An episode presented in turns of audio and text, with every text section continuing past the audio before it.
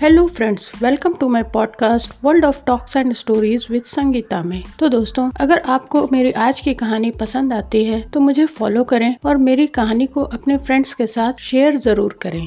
आज मैं आप सबके लिए महादेवी वर्मा जी की लिखी हुई कहानी गिल्लू लेकर आई हूँ। यह कहानी महादेवी वर्मा की सुप्रसिद्ध हिंदी कहानियों में से एक है। यह कहानी एक नादान और जंगली गिलहरी के बच्चे की है जो पालतू और जिगर का टुकड़ा बन गया लेखिका के लिए। तो आइए सुनते हैं यह कहानी। सोनजूही में आज एक पीली कली लगी है।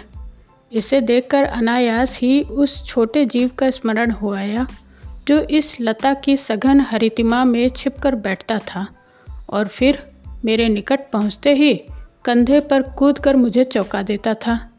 तब मुझे कली की खोज रहती थी। पर आज उस लघु प्राण की खोज है। परंतु वह अब तक इस सोनजूही की जड़ में मिट्टी होकर मिल गया होगा। कौन जाने स्वर्णिम कली के बहाने वह मुझे चौंकाने ऊपर आ गया हो? अचानक एक दिन सवेरे कमरे के बरामदे में आकर देखा तो दो कौवे एक गमले के चारों ओर चों चों से छुआ छुआवल जैसा खेल खेल रहे हैं। यह काक भुषुंडी भी एक विचित्र पक्षी है। एक साथ समादरित, अनादरित अति सम्मानित अति अवमानित। हमारे बेचारे पुरखे न गरुण के रूप में आ सकते हैं, न मयूर के, न हंस के। उन्हें पितृपक्ष में हमसे कुछ पाने के लिए काक बनकर ही अवतरित होना पड़ता है। इतना ही नहीं, हमारे दूर के प्रियजनों को भी अपने आने का मधुर संदेश इनके कर्कश स्वर में ही देना पड़ता है।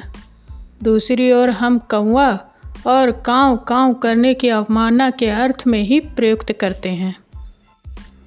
मेरे काक पुराण की विवेचना में अचानक बाधा आ पड़ी। क्योंकि गमले और दीवार की संधि में छुपे एक छोटे से जीव पर मेरी दृष्टि रुक गई। निकट जाकर देखा कि लहरी का एक छोटा सा बच्चा है, जो संभवतः घोंसले से गिर पड़ा है और अब कौए जिसमें सुलभ आहार खोज रहे हैं। कौवे की चोंच के दो घाव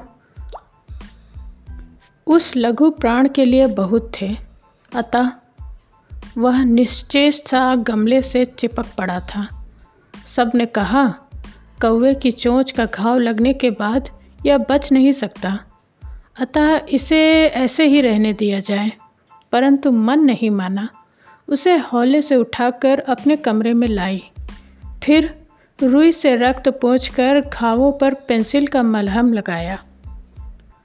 रुई की पतली बत्ती दूध से भिगोकर जैसे तैसे उसके नन्हे से मुँह में लगाई, पर मुँह ना खुल सका और दूध की बूंदें दोनों ओर लुढ़क गई। कई घंटों के उपचार के उपरांत उसके मुँह में एक बूंद पानी टपकाया जा सका। तीसरे दिन वह इतना अच्छा और आश्वस्त हो गया कि मेरी उंगली अपने दो नन्हे पंजों से पकड़कर नीले कांच की मोतियों जैसी आँखों से इधर उधर देखने लगा। तीन चार मास में उसके स्निग्ध रोए, झब्बेदार पूँछ और चंचल चमकीली आँखें सबको विस्मित करने लगीं। हमने उसकी जातिवाचक संज्ञा को व्यक्तिवाचक संज्ञा का रूप दे दिया। इस प्रकार हम उसे गिल्लू कहकर बुलाने लगे। मैंने फूल रखने की एक हल्की डलिया में रुई बिछाकर उसे तार की खिड़की से लटका दिया। वहीं दो वर्ष गिल्लू का घर रहा। वह स्वयं हिलाकर अपने घर में झूलता और कांच के मनकों सी आँखों से कमरे के भीतर और खिड़की से बाहर ना जाने क्या क्या देखता समझता रहता। परंतु उसकी समझदारी और कार्यकलाप पर सबको आश्चर्य होता था। जब मैं लिखने बैठती, तब अपनी ओर मेरा ध्यान आकर्षित करने के लिए उसे इतनी तीव्र इच्छा होती थी कि उसने एक अच्छा उपाय खोज निकाला। वह मेरे पैर तक आकर सर्र से पर्दे पर चढ़ जाता और फिर उसी तेज़ी से उतरता। उसका यह दौड़ने का क्रम तब तक चलता जब तक मैं उसे पकड़ने के लिए ना उठती। कभी मैं गिल्लू को पकड़कर एक लंबे लिफाफे में इस प्रकार रख देती कि उसके अगले दो पंजे और सिर के अतिरिक्त उसका सारा शरीर लिफाफे के भीतर बंद रहता। इस अद्भुत स्थिति में कभी कभी घंटों मेज पर दीवार के सहारे खड़ा रहकर वह अपनी चमकीली आँखों से मेरा कार्यकलाप देखा करता। भूख लगने पर चिक चिक करके मानो वह मुझे सूचना देता और काजू या बिस्किट मिल जाने पर उसी स्थिति में लिफाफे से बाहर वाले पंजों से पकड़कर उसे कुतरता रहता। फिर गिल्लू के जीवन का प्रथम बसंत आया। नीम चमेली की गंध मेरे कमरे में हौले हौले आने लगी। बाहर की गिलहरियाँ खिड़की की जाली के पास आकर चिक चिक करके न जाने क्या कहने लगी। गिल्लू को जाली के पास बैठकर अपने पन से बाहर झांकते हुए देखकर मुझे लगा कि इसे मुक्त करना आवश्यक है। मैंने कीले निकालकर जाली का एक कोना खोल दिया और इस मार्ग से गिल्लू ने बाहर जाने पर और इस मार्ग से गिल्लू ने बाहर जाने पर सचमुच ही मुक्ति की सांस ली। इतने छोटे से जीव को घर में पले कुत्ते बिल्लियों से बचाना भी एक समस्या ही थी। आवश्यक कागज़ पत्रों के कारण मेरे बाहर जाने पर कमरा बंद ही रहता। मेरे कॉलेज से लौटने पर जैसे ही कमरा खुला गया और मैंने भीतर पैर रखा, वैसे ही गिल्लू अपने जाली के द्वार से भीतर आकर मेरे पैर से सिर और सिर से पैर तक दौड़ लगाने लगा। तब से यह नित्य क्रम सा हो गया। मेरे कमरे से बाहर जाने पर वह भी खिड़की की खुली जाली की राह बाहर चला जाता और दिन भर गिलहरियों के झुंड का नेता बना रहता। हर डाल पर उछलता कूदता रहता और ठीक चार बजे वह खिड़की से भीतर आकर अपने झूले में झूलने लगता। मुझे चौंकाने की इच्छा उसमें न जाने कब और कैसे उत्पन्न हो गई। कभी फूलदान के फूलों में छिप जाता, कभी पर्दे की चुन्नट में और कभी सोन जूही की पत्तियों में। मेरे पास बहुत से पशु पक्षी हैं और उनका मुझसे लगाव भी कम नहीं है, परंतु उनमें से किसी को मेरे साथ थाली में खाने की हिम्मत हुई है। ऐसा मुझे स्मरण नहीं आता। गिल्लू इनमें उपवाद था। मैं जैसे ही खाने के कमरे में पहुँचती, वह खिड़की से निकलकर आँगन की दीवार, बरामदा पार करके मेज़ पर पहुँच जाता और मेरी थाली में बैठ जाना चाहता। बड़ी कठिनाई से मैंने उसे थाली के पास बैठना सिखाया, जहाँ बैठकर वह मेरी थाली में एक एक चावल उठाकर बड़ी सफ़ाई से खाता रहता। काजू उसका प्रिय खाद था। और कई दिन काजू न मिलने पर वह अन्य खाने की चीज़ें या तो लेना बंद कर देता या झूले से नीचे फेंक देता था। उसी बीच मुझे मोटर दुर्घटना में आहत होकर कुछ दिन अस्पताल में रहना पड़ा।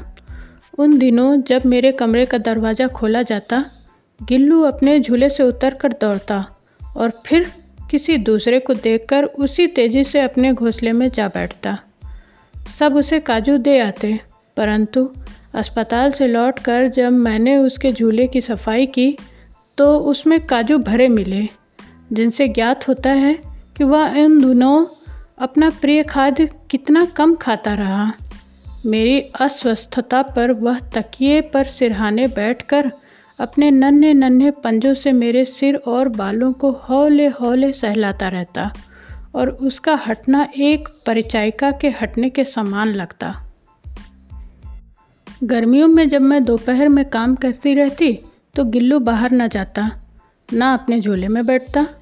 उसने मेरे निकट रहने के साथ गर्मी से बचने का एक सर्वथा नया उपाय खोज निकाला था। वह मेरे पास रखी सुराही पर लेट जाता और इस तरह मेरे समीप भी रहता और ठंडक में भी रहता।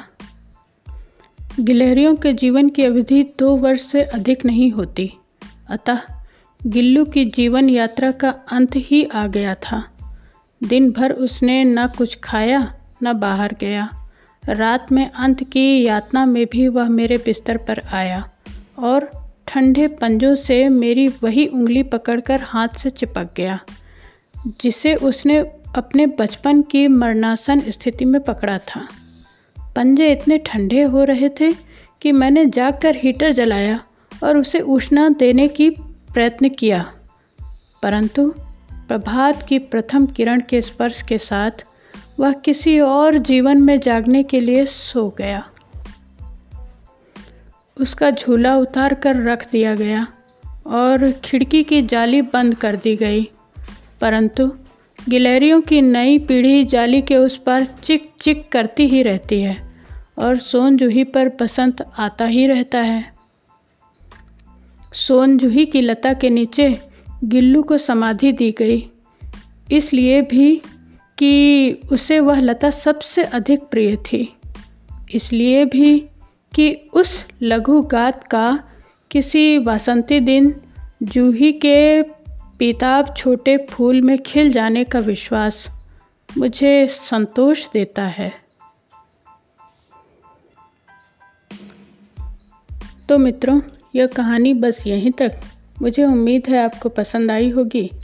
अगर आपको मेरी यह कहानी पसंद आई है तो इसे अपने फ्रेंड्स के साथ शेयर करना न भूलें और मेरे चैनल को सब्सक्राइब ज़रूर कर लें। मिलते हैं जल्द एक नई कहानी के साथ। तब तक के लिए धन्यवाद।